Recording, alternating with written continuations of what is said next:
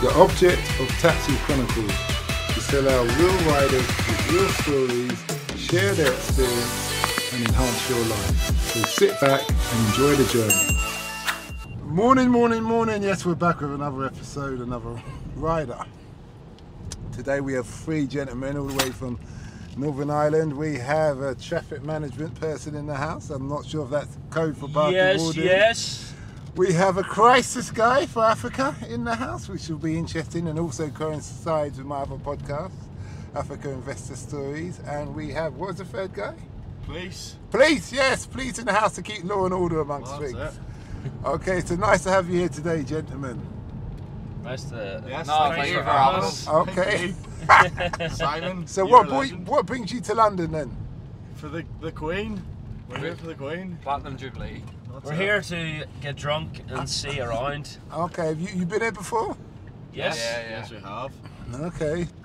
Excuse me, excuse me. So what do you what do you think of London? Tell me how you It's you have- massive, to be honest. Huge. Intimidating. Yes, but huge. Incredible at the same time, though. Okay. Very warm. Everywhere you go, very, very warm. Shouldn't be, but it is. Okay, I hear you, Jim. I hear you. So we start off with a quite. Furthermore, what's it like being in the police in Northern Ireland? Very challenging. Very very challenging. But well, yeah, I enjoy it. So keeps keeps me busy. Do you come from a family of law and order people? No, no, my dad's in the fire service, or he was. He's retired now, living the dream. Uh, So what made you want to join? I don't, I don't know to be honest. I, I've never been able to answer that question. Really? Just yeah. but Okay. There's people that say they wanted to do it since they were a- a young age, but I don't know. I just went for it, and then I got it. So no, I did. But I, I love it from now. So I don't know the reason why I wanted to join. Just gave it a go, and that's where I so you ended just up. woke up one day and thought, I'll join the police. Well, that's it. Well, it's a very long process over in Northern Ireland. So a good 18 months from start to finish. But yes, here we are now. I hear you. And Mr. Traffic Warden, do you want to define what that really means? So you're currently driving through some, as your listeners probably won't see, but they will hear. Yep. that it involves cones, signs, basically taking out roads, closing roads, Uh-huh. you know, things like that there. When you say traffic warning, we don't have any of that. You know, we don't issue tickets to people for parking in bays that they shouldn't do. Okay, so But, you're the uh, good guys. I'm the good guy, but I'm sort of like the bad guy because I hold up the traffic a lot. Yeah, but you, you make the road better. Oh well, that's it. We're all we're all about helping the others, aren't we? hmm I hear you. And the crisis management. What made you get into that form of work? It's just more of a passion and an interest from like a political and international relations perspective. Okay. So you actually had a, a purpose to selecting the career that you've selected. Yeah, hundred percent. Oh, that's good. Did you have that? No. You just bought another job. Yeah, another job, another more money. dollar a day. Yeah. It's euros you lot deal with, is it? Huh? Is it euros? No, no, pounds. pounds. Pounds. Oh, okay. Northern Ireland. Excuse, excuse We're my, st- excuse my ignorance. We're still we're still points as well. Pounds. Okay, that's good. So, with the crisis management, tell us about that. How does it work? What, what do you do?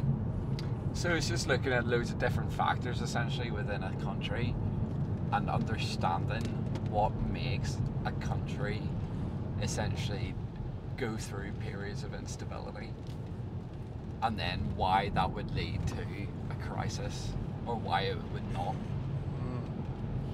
Okay, so have you do you go to these countries? Yeah, absolutely. You, you need to. What countries have you been to? All, all over Africa, specifically. Oh, is it? Yeah, You do you do um, North Africa? yeah. Uh, not, not so much North Africa, mostly Sub Saharan Africa. Okay, so where we've been Kenya, South Africa. Yeah, all of them. So you're just examining their ec- economical situations. Not necessarily all of them, all of it. Every a- aspect and factor you can imagine. Mm. So what are the factors that create a crisis? Well, essentially, it all comes down, from my point of view, the people. So it all depends on how resilient people are. So people can be incredibly resilient. Look at outside of Africa, look at Lebanon. They're going through a massive economical crisis, but they're incredibly resilient to it. So Hmm. they're fine, they're surviving. But then, if that was to happen in the UK, and the economy was to act the way it did in Lebanon, it would be a whole different story. The the whole country would collapse. So it all comes down to human resilience, really. So would you say would it be fair to say that poor countries usually have more resistance, a bit like working class people, compared to middle class people? Yeah, Uh, 100%. yeah. Oh, yeah. Okay. That's that's 100%. that's an interesting one. Look at the cost of living crisis, right? Mm. the working class have been through that struggle constantly about everything being expensive and difficult to live. Whereas it's now the middle class that are protesting and are struggling the most because they don't know how to react to a difficult situation. Very observant. Very observant. Okay. okay. What have you three learned from your industries that you wish you knew when you started? Well, Oh, from the police side of things, it's you see the other side of life. So when you go home, you're very sheltered and you don't see the whole crime side of life. And then as soon as you go into work, it really opens your eyes in regard in regards to like how other people get on and uh, misbehave is a polite way of putting it. But uh, yeah, it's there's definitely another side of life that people are very they don't see or hidden to. Do you find you notice that more now, due to Uh, your everyday life? Well, yes, I can see it. If I'm not in work, I can ignore it. But in work, it's yeah, you, s- you see a lot, unfortunately. Especially we have a completely different way of policing in Northern Ireland, just with how uh, everything works over there. But uh, yeah, there's uh, y- it definitely opens your eyes. Mm. So you you've found the ability to switch off then. Well, definitely you have to. You, you, as soon as you you can't take the job home because it's well it's a career more than anything. So you need to be able to switch off because you have to due to the stresses and stuff through the job. So 100% you need to as soon as you're not on duty, you need to be able to switch off and live your own life. You can't let the job take over you. What's the most common kind of crime you get in Northern Ireland? Ev- ev- Every city has its different Uh, issue with it's- crime. There's it's a massive mix from drugs and violence and domestic incidents. It's I would say it's very similar to everywhere else. There's obviously the threat level Mm-hmm. in regards to the police, but if you if you cancel that out, then I would say it's very standard. to Everything else, a lot of unfortunate drugs and domestic incidents would probably be the highest things that we deal with. Okay. And in the traffic management business, what, what have you found? Nothing under the ordinary. It's it's all um, sort of. you deal with the public. You got to have some you take- patience. eh? don't you? Yeah, well, you've got to gather some patience, but at the end of the day, like we're all there to do a job, and you know, w- with that it comes with the abuse that you take, but you sort of have to bite your tongue to that, and uh, Okay. s- there's times where obviously it's not as, it's not. You're there to serve and prot- like help them, Mm, and you know better the the roads, but then again.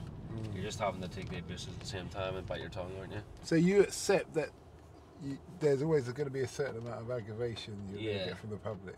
Well, that's it. Yeah, there's a lot of people that don't have patience. Yeah. Like I'm one myself personally that probably wouldn't have patience.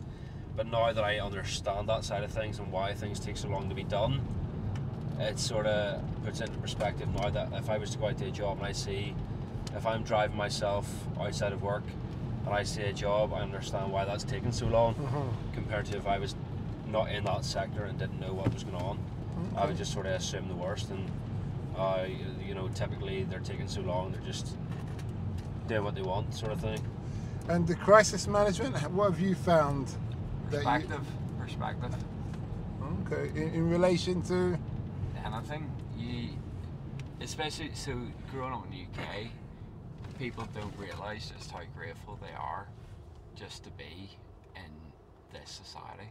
So it's a case of you actually have to have a better perspective in life.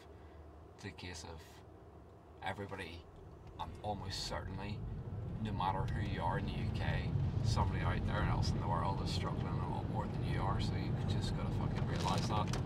Mm, okay. Well, gentlemen, we've come to the end of our journey now. Thank you for doing the interview. I will say this one last question to all three of you. Bit of a yes or no. Would you encourage somebody to come into your industry of work? Hundred percent. Yes, 100%. Yes. Okay. Well, thanks a lot for that, and Thank we you. wish you well. E Yes. thank do, you very thank much. Thank you. We hope that episode enhanced your life. We post an interview every day as well as vlogging on our social media channels. Don't forget to subscribe to get our latest episode.